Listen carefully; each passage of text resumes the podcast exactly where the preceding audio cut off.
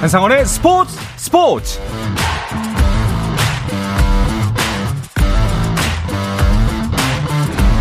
스포츠가 있는 저녁 어떠신가요? 아나운서 한상원입니다. 오늘 하루 이슈들을 살펴보는 스포츠 타임라인으로 출발합니다.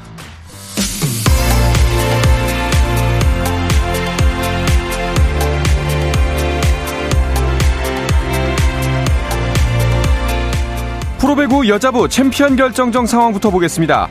여제 김연경을 앞세운 흥국생명은 안방에서 챔피언 결정전 2연승을 노리고 있고 첫 판을 내준 한국도로공사는 승부를 원점으로 돌려야 하는 상황입니다. 김연경, 엘레나 버티는 흥국생명의 공격력을 도로공사 선수들이 어떻게 막아낼지가 관건인가요? 지금 흥국생명이 몰아치고 있습니다. 3세트가 진행 중이고요. 세트 스코어 2대 0. 방금 경기가 종료됐습니다. 세트 스코어 3대 0으로 흥국생명이 챔피언 결정전 2차전마저 승리로 장식했습니다. 네, 검찰이 KBO 리그 정규 시즌 개막을 하루 앞두고 한국야구위원회를 압수수색했습니다. 서울중앙지방검찰청은 한국야구위원회와 KBO 산하 마케팅 자회사인 KBOP 사무실 등의 검사와 수사관을 보내 압수수색 영장을 집행하고 있습니다. 검찰은 리그 후원사 유치나 중개권을 비롯해 KBO의 수익 사업을 담당하는 KBOP와 관련해 KBO 간부의 배임 수재 혐의를 경찰에서 넘겨받아 강제 수사에 나선 것으로 알려졌습니다. 생애 처음으로 메이저리그 개막 로스터에 이름을 올린 피츠버그의 배지환이 신시내티와의 개막전에 8번 타자 2루수로 선발 출전해 4회 2루차를 친 뒤 곧바로 3루 도루에 성공하는 등 3타수 2안타, 원볼넷 2득점 2도루로 활약했습니다. 특히 4대4로 맞선 8회 희생플라이에 홈을 밟은 배지환의 결승 득점에 힘입어 피츠버그는 신시내티를 5대4로 꺾고 개막전 승리를 거뒀습니다. 한편 샌디에고의 김하성은 시즌 개막전에서 안타를 때렸는데요. 김하성은 콜로라도와의 홈 경기에 2루수 겸 8번 타자로 선발 출전해 7회 좌익수와 안타를 쳐 4타수 1안타를 기록했고 샌디에고는 구원 투수의 난조 속에 콜로라도에 7대 2로 졌습니다. 미국 LPGA 투어 LA 오픈 첫날 이미향이 6언더파로 단독 선두에 올랐습니다. 2위 김효주와는 한타 차입니다. 이미향은 지난 시즌 상금 랭킹 125위에 그쳐 시드를 잃었기 때문에 이번 시즌 월요 예선을 통해 출전 기회를 잡았는데요. 이미향이 이번 대회에서 우승하면 바로 풀 시드를 따게 됩니다.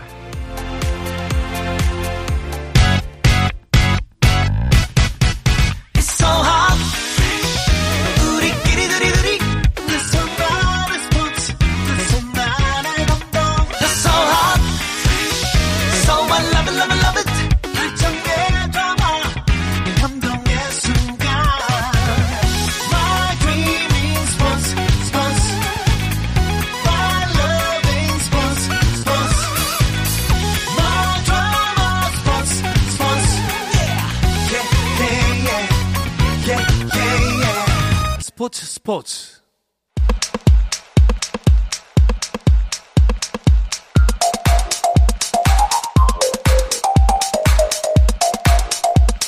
금요일 저녁 축구 이야기 축구장 가는 길 시작하겠습니다. 스포츠조선의 박찬준 기자, 스포츠서울의 정다워 기자, 일명 찬다 콤비와 함께합니다. 두 분 어서 오십시오. 안녕하세요. 반갑습니다. 두 분 왜 이렇게 오랜만에 뵙는 것 같죠? 그러니까요. 저는 예. 진짜 오랜만이 많습니다. 그러니까요. 자, 어, 3월 달 오늘 마지막 날입니다. 3월 한 달간 많이 바쁘셨죠, 두 분? 아무래도 이 새로운 4년을 출발하는 클린스만 음. 호의 첫 평가전이었기 때문에 네. 눈길이 쏠릴 수밖에 없었죠. 저와 정다호 기자는 또 울산에서 펼쳐진 콜롬비아의 첫 경기를 직접 기자회견부터 취재를 했고요. 네. 이어진 우루과이전까지 이제 진행이 됐고 후술하겠지만 또 여러 가지 사건 사고들이 이어지면서 정신없는 3월을 보낸 것 같습니다. 그러게요. 정말 좀 정신이 없었던 것 같습니다. 뭐 경기 전부터 화제가 됐었고요. 경기 후에도 여러 가지 이야기들로 좀 어수선한 분위기예요. 사실은 이제 클린스만 감독이 어떻게 우리 대표팀을 음. 운영할 것인가가 관심사가 돼야 하는데 네. 사실 그보다는 여러 가지 좀 이슈가 있었습니다. 뭐 김, 음. 김민지 선수가 뭐 대표팀에서 은퇴하겠다는 음. 듯한 발언을 했었고 또 손흥민 선수와 뭐 SNS를 통해서 뭔가 불화설까지 제기가 되면서 네. 그외 이슈들로 좀 어수선했던 3월이었습니다. 그렇습니다. 일단 논란이 됐던 이슈들은 잠시 뒤로 하고요. 그 조금 잠시 후에 좀 자세하게 짚어보도록 하겠습니다. 먼저 평가전 두 경기를 자세하게 짚어보고 싶은데요. 어, 먼저 있었던 콜롬비아전 재밌었지만 콜롬비아가 평가전에 왜 이렇게 거칠지? 예, 이런 느낌이 좀 많이 들었어요. 남미 팀들이 확실히 좀 가성비가 좋다는 게 네. 친선 경기지만 굉장히 열심히 하거든요. 음. 뭐 사실 유럽 팀과 지금 뭐 유럽은 네이션스 리그를 해서 자기들끼리 이제 평가전 하는 분위기라 그래서 지금 우리 현실적으로 경기력을 끌어올릴 수 있는 방법이 끌어올릴 수 있는 가장 좋은 상대가 이제 남미 팀이거든요. 네. 이날 경기는 전체적으로 좀 아쉬웠던 부분이 있었던 게 물론 경기는 재밌었지만 일단 교통 교통체증 때문에 경기 전 킥오프가 이제 늦어지는 사태도 음. 벌어졌었고 또 경기 중에도 말씀해 주신 대로 대단 히 거친 플레이가 많았습니다. 김진수 선수 같은 경우에는 뭐 허리 부상으로 두 달간 아웃되기도 했고요. 네. 눈살이 찌푸러지는 부분도 많았는데 전체적으로 경기는 재밌었다는 평가가 많았습니다. 그러게요. 저희는 보면서 콜롬비아가 우리한테 감정이 있나? 뭐 안 좋은 이력이 있었나 우리 서로? 약간 그런 생각이 들 정도로 좀 거칠었던 경기였던 것 같습니다. 이 경기 같은 경우에는 어 클린스만 감독 첫 번째 경기였는데 카타르 월드컵 선발 라인과 크게 변화는 없었어요. 애초에 카타르 월드컵 멤버들을 거의 다 음. 뽑았기 때문에 뭐 네. 라인업에도 큰 변동은 없었고요. 뭐 작은 정우영 선수가 선발 출전한 정도가 좀 눈에 띄는 변화라고 할 수 있었는데 일단 뭐 손흥민 선수를 활용하는 법 이런 것들이 좀 특징이 있었습니다. 그렇습니다.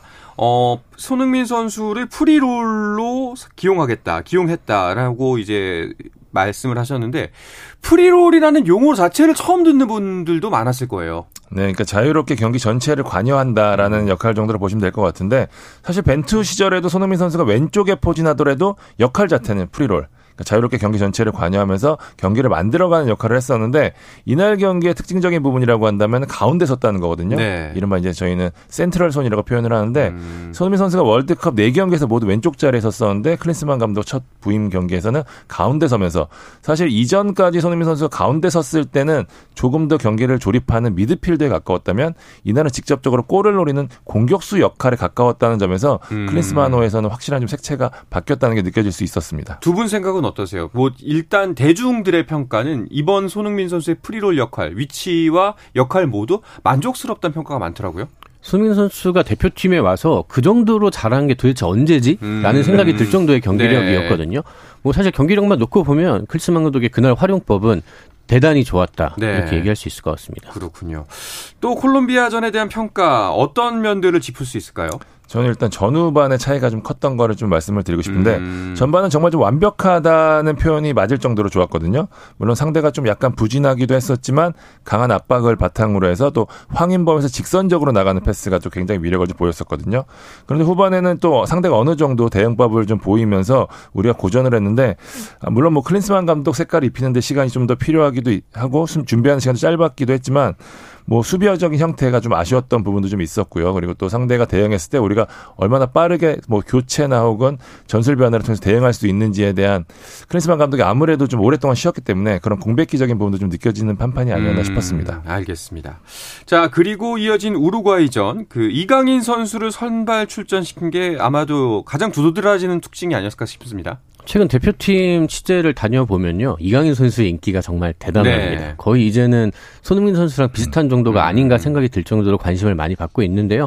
그래서 이날 경기에서도 선발 출전 여부가 굉장히 관심을 모았습니다. 예, 크리스만 감독이 일단 선발 출전을 시켰고요. 심지어 풀타임을 맡겼습니다. 네. 굉장히 눈에 띄는 변화였습니다. 그렇죠.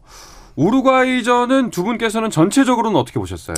일단 콜롬비아전의 연장선상이었다고 좀 봐야 될 것 같아요. 약간의 멤버 변화가 좀 있었기 때문에 골키퍼도 바뀌었고요. 뭐 왼쪽 풀백도 바뀌고 약간의 변화가 있었기 때문에 조직적인 측면에서 전반전에 좀 아쉬웠거든요. 초반에 또 그 기간 동안에도 우루, 우루과이의 압박이 워낙 좋았기 때문에 실점도 했었고요. 물론 이제 콜롬비아전에서 위력을 발휘했던 직선적인 축구가 이날도 나름 이제 가능성을 보이긴 했었는데 일단 뭐 전체적으로 이 두 번의 평가전은 우리가 평가를 하기에는 뭐 멤버도 바뀌지 않았고 음. 또 조직적인 변화에서도 큰 변화가 없었기 때문에 우리가 평가를 내는 게 큰 의미는 없겠지만 일단은 정다화 기자가 초반에 얘기했지만 클린스만 감독이 왔었을 때 불안하다는 평가가 많았거든요. 네. 근데 일단은 그 우려를 좀 잠재울 수 있을 만한 음. 뭐 경기를 보여줬던 게 아닌가라는 생각이 듭니다. 그렇군요. 그렇다면은 이 두 경기를 통해서 두 분이 생각하는 어, 이 두 경기의 MVP 어떤 선수를 꼽고 싶으세요? 저는 이강인 선수 음. 뭐 2차전에서 보여준 퍼포먼스만으로도 네. 충분히 잘했다고 생각을 하고요. 사실 이강인 선수가 이 성인 무대에서 좀 여러 가지 지적을 받아왔습니다. 뭐 속도라든지 뭐 physical이라든지 수비라든지. 근데 이 경기를 통해서 이강인 선수가 지금까지 자신이 지적받았던 단점들이 이제 더 이상 없다는 걸 조금 어. 보여주지 않았나. 심지어 풀타임을 뛰었기 때문에 네. 체력적으로도 아주 훌륭한 모습을 보여줬거든요. 저는 이강인 선수가 앞으로도 클린스만 감독 체제에서는 조금 더 위력을 발휘할 것 같습니다. 그렇군요. 박찬준 기자는 선수라면요? 저는 황인범 선수 황인범 하겠습니다. 예. 음. 이 전체적인 위치는 비슷한데 role이 약간 달라졌거든요. 그럼에도 불구하고 어, 여전히 존재감을 보였고요. 또 패스 range가 전보다는 이제 짧은 패스로 끊고 끊고 들어가던 거 다르게 한 번에 찔러주는 패스를 해야 되는 역할도 많았었는데 그 역할을 완벽하게 해주면서 손흥민 선수가 가운데서 이제 공격적인 플레이를 할 수 있는 역할을 만들어줬다는 음. 측면에서 황인범 선수는 클린스만 감독 체제하에서도 황태자로 활약할 수 있겠구나라는 생각이 좀 들었습니다. 그렇군요. 두 선수 모두 아마 다들 들으시면서 고개를 끄덕끄덕거리지 않았을까 하는 생각이 듭니다. 자, 이번 A매치 일정을 통해서 말씀하신 대로 이강인 선수의 인기와 주가 더 크게 오르고 있습니다. 이강인 선수는 그런데 아시안 게임과 올림픽에도 뛸 수 있는 나이잖아요. 이강인 선수가 2001년생입니다. 2001년생. 네, 아직 만으로 20, 아... 22세죠. 네. 이제 어린 나이고요. 뭐 저는 2019년에 이제 폴란드 20세 월드컵부터 이강인 선수를 좀 자세히 봐왔고 취재를 했는데 정말 이 선수는 성장하는 게 너무 눈에 잘 보입니다. 음... 그래서 앞으로 더 기대가 되고요. 또 이제 올해 이제 아시안 게임, 뭐 내년에 올림픽도 있는데 이 대회들도 아마 이강인 선수도 이제 병역 문제가 걸려 있기 때문에 뭐 굉장히 출전을 음. 희망하고 있을 것 같고요. 또 네. 기대가 됩니다. 아마도 뭐 이제 대표팀 간에 좀 조율이 필요할 것 같고 이강인 선수의 성장 과정은 뭐 우리가 슛돌이 때부터 그쵸. 계속 열심히 잘 봐왔죠. 알겠습니다. 자 어쨌든 클린스만 호는 이제 시작입니다. 사실상 3월 A매치는 뭐 클린스만 호를 평가하기에는 좀 그렇고 서로 상견례 기간이었다라고 보면 될 것 같은데 앞으로 보완해야 될 점. 어제도 이제 축구 이야기를 하면서 어, 기대감과 숙제를 동시에 떠안은 3월 A매치 기간이었다라는 평가를 내렸거든요. 두 분께서는 어떤 점을 클린스만호가 좀 더 보완해야겠다라는 생각을 하시나요? 클린스만 감독이 처음에 부임하고 했던 얘기가 나는 4대 0, 4대 3을 선호한다는 얘기를 했었는데 네. 되게 의미심장했던 말이었다는 음. 생각이 든 게 아, 수비 전술에는 문제가 있구나라는 생각이 좀 음. 들었거든요. 왜냐하면 우리가 아시안컵이 이제 당면 과제인데 사실은 그 대회에 가장 우리가 중점을 갖고 해야 될 게 물론 골을 넣는 부분도 있지만 상대 한 번에 역습에 무너져서 지는 경우들이 상당히 많았거든요. 네. 그러니까 우리 수비 안정감을 얼마나 줄 수 있느냐가 되게 중요한 포인트인데 이번 두 차례 경기에서는 확실히 공격적인 직선적인 색채의 공격적인 모습을 보여줬지만 수비적인 장면에서는 굉장히 좀 개선해야 될 부분이 많았거든요. 음. 이 부분을 어떻게 클린스만 감독이 짧은 시간 동안 만들어낼 수 있을지가 되게 중요하게 보이는 것 같아요. 그렇죠. 그렇죠. 정다호 기자는요? 뭐 전술적인 이야기를 해주셨으니까 저는 이제 앞으로 클린스만 감독이 선수들을 더 많이 알아가야 할 텐데 일단은 이번 소집까지는 월드컵 멤버들로 했단 말이죠. 네. 하지만 이 월드컵 멤버들이 과연 최상이냐라고 음. 할때 사실 무조건 오케이라고 할 수는 없을 거거든요. 네네. 그렇다면 앞으로 이제 K리그 경기 또 다른 유럽파 관찰을 하면서 크리스마 감독도 새로운 멤버들을 좀 이제 확인을 해야 될 것 같고요. 그 기간을 최대한 단축해서 아시안컵까지 가는 게 중요할 것 같습니다. 그렇습니다.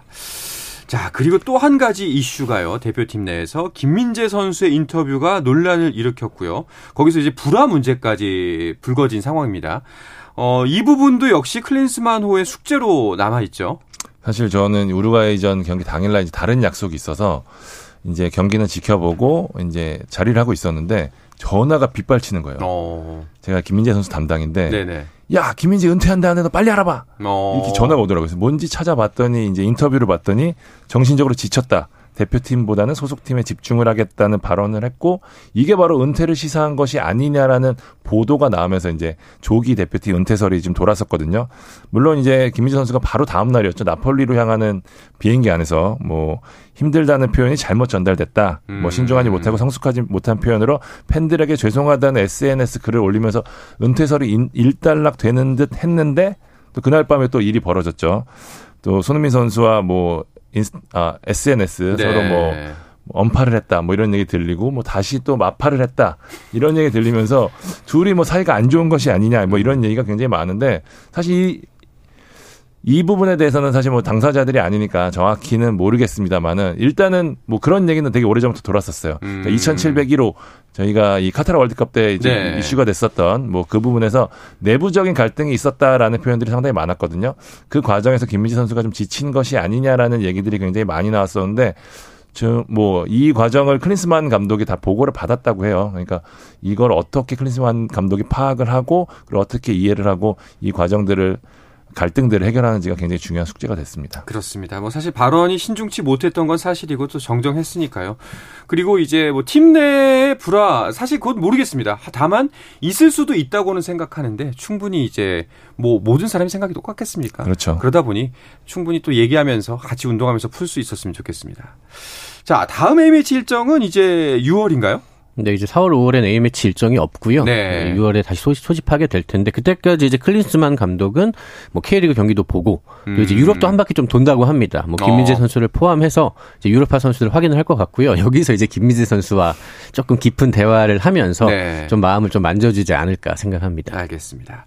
자 이렇게 논란이 계속되는 와중에 축구 팬들을 크게 실망시키는 일이 또 발생했습니다. 대한축구협회가 뜬금없이 비리 축구인 사면을 결정했기 때문인데요. 이야기는 잠시 쉬었다가 와서 자세하게 나누겠습니다. 자, KBS 일라디오의 모든 프로그램은 유튜브로 함께 하실 수 있습니다. 물론 저희 스포츠 스포츠도 유튜브에서 보실 수 있으니까요. 많은 관심 부탁드리겠습니다.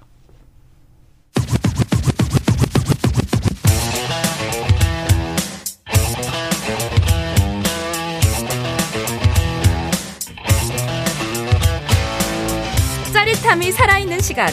한상원의 스포츠 스포츠. 금요일 저녁 축구 이야기 축구장 가는 길 듣고 계십니다. 스포츠 서울의 정다워 기자, 스포츠 조선의 박찬준 기자와 함께 하고 있습니다. 어, 그런데 이 결정은 그 결정이 나온 날도 저희 제작진끼리도 한참 말이 많았거든요. 이 뜬금없이 이게 왜 나온 걸까요? 이게 일단 나온 타이밍을 보면 네. 이제 우루과이전 네. 경 킥오프 1시간 앞두고 발표를 했단 말이죠. 음. 뭐 사실상 좀 묻히기를 바라는 음. 그 의도가 담겼다고 사실 해석이 되는 부분이고요. 아, 참 저희도 당황스러웠습니다. 그러니까 어쨌든 뭐 사면이라는 게 자체가 사실 굉장히 낯설잖아요. 뭐 정치권에서는 뭐 이게 볼 수 있는 일인데 이 스포츠 쪽에서는 일단 뭐살본 적이 없, 기억이 잘 없는 어, 그런 일이었고요. 네. 심지어 이제 승부 조작이라는 음. 굉장히 이제 중범죄죠. 스포츠에 있어서는 가장 최악의 범죄라고 할 수 있는데 그렇죠. 이런 분들을 대상으로 사면을 한다. 굉장히 좀 저희도 또 많은 팬들도 당황스러운 결정이었습니다. 음, 결국 이제 오늘 전면 철회를 했습니다. 그런데 그 전에 사실 이 뭐 이제 후폭풍이 거세지는 않을까 예측을 했으니까 이렇게 약간 좀 우루과이전 시작 전에 기습 발표를 하지 않았나 이렇게 뭐 판단이 되기도 합니다만 무슨 생각이었을까요? 그 저도 정말 취재를 많이 했는데요. 네. 여전히 약간 의문으로 남아 있습니다. 음. 사실 모든 이 정치적 행위에는 무언가 이득을 얻겠다고 하는 생각이 분명히 있을 텐데 이 결정으로 인해서 과연 대한축구협회가 얻을 수 있는 이득이 무엇이냐라고 하면은 누구한테 물어봐도 거의 없는 상황이거든요. 음. 승부조작범도 뭐 풀어줘야 돼, 사면을 시켜줘야 됐었을 때, 뭐 이런 해명을 했을 때 어떻게 좋은 대답이 나올 수가 없잖아요. 뭐 예를 들어 가까운 시기에 선거가 있다고 하면 뭐 표를 의식한 행동이라고 할 수 있겠지만 당장 또 선거가 있는 것도 아니고요. 네. 여러 가지로 지금 의문투성이가 많긴 한데 아무래도 이 협회 내부에서는 좀 후폭풍을 의식은 하긴 한 것 같아요. 왜냐하면 보도자료 자체를 다음날 내기로 했었는데 말씀하신 음. 대로 경기 1시간 전에 내면서 좀 묻히기를 바라는 것도 했었으면 본인들도 이런 상황들에 대해서 어느 정도 자각은 하고 있었다고 해야, 생각을 해야 되거든요.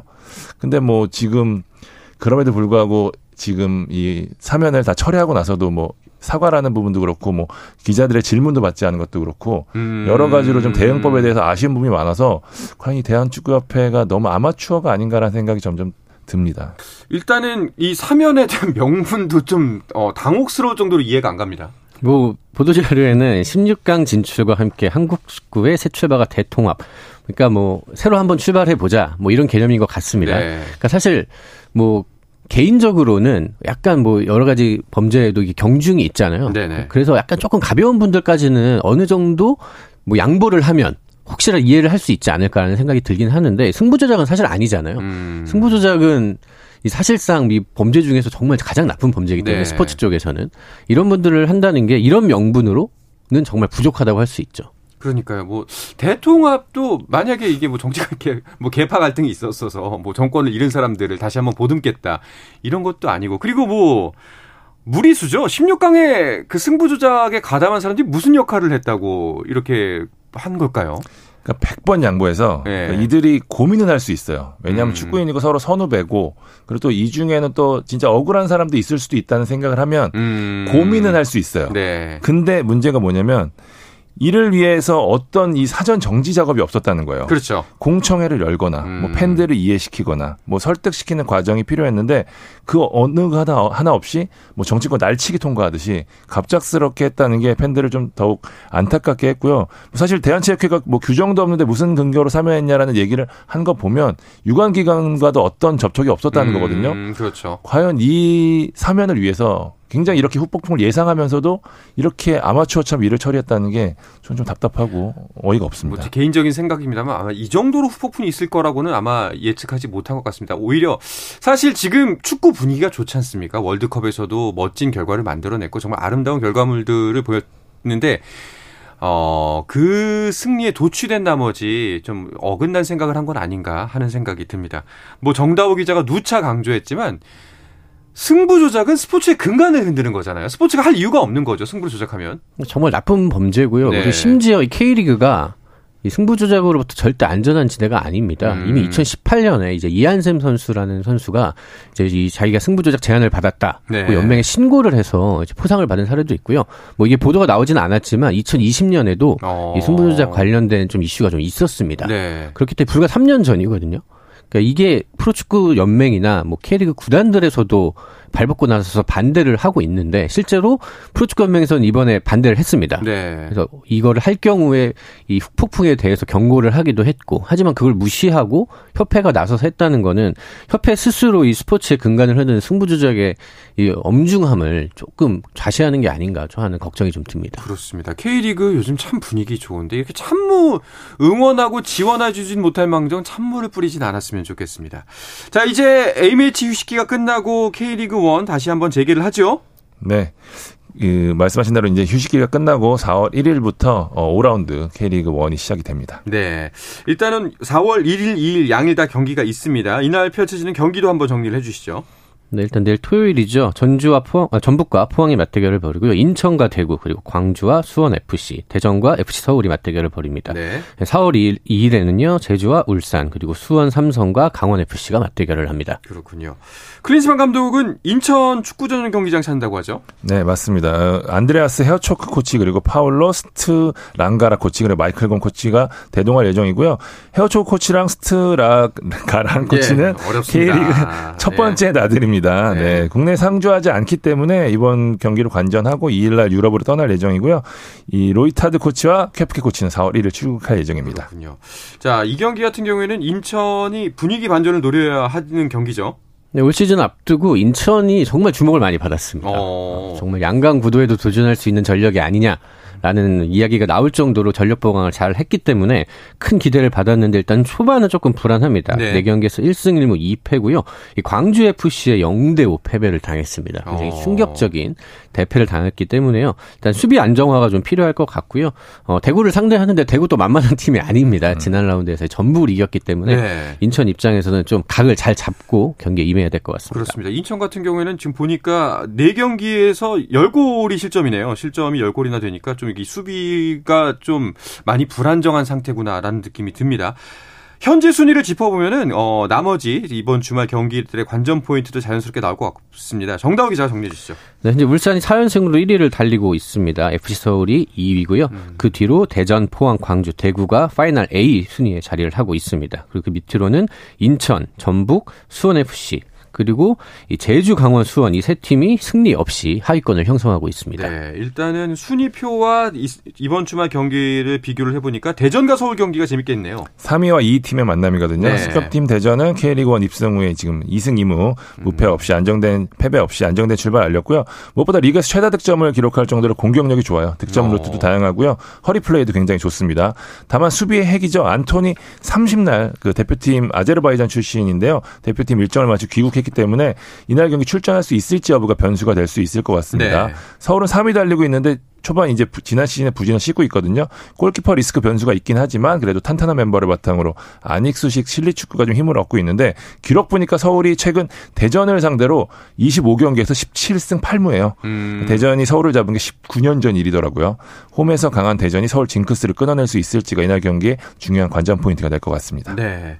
자, 그리고 전북 대 포항이 맞붙는데 여전히 강한 포항 그리고 갈 길 먼 전북의 대결입니다. 뭐 전북은 뭐 명백한 위기에 있다고 봐야 될것 예. 같습니다. 네. 경기 내용도 그렇고 결과도 그렇고 어. 또 이번에 또 김진수, 백승호 선수가 부상을 당했는데 특히 김진수 선수가 2개월 정도 뛸 수가 없을 것 같습니다.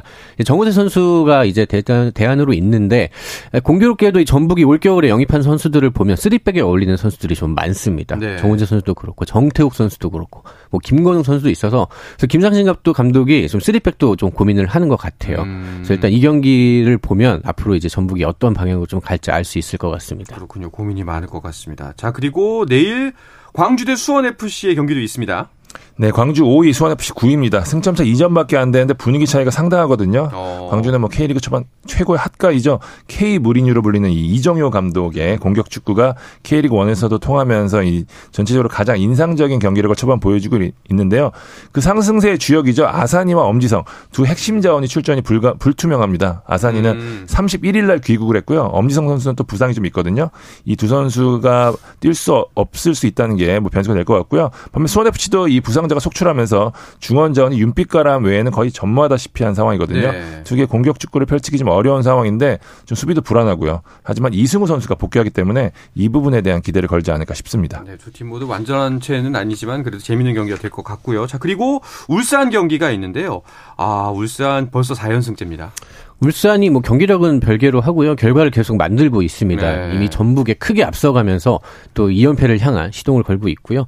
제주 같은 경우는 올 시즌 아마 K리그 1에서 가장 불운한 팀이 아닐까 싶은데 음. 예, 초반부터 주요 선수들이 부상으로 정말 많이 나가 떨어졌습니다. 네. 하지만 또 제주라는 이름에 걸맞게 좀 빨리 1승을 거둬서 분위기 반전을 해야 되는 만큼 또 쉽게 물러서지는 않을 것으로 보입니다. 그렇습니다.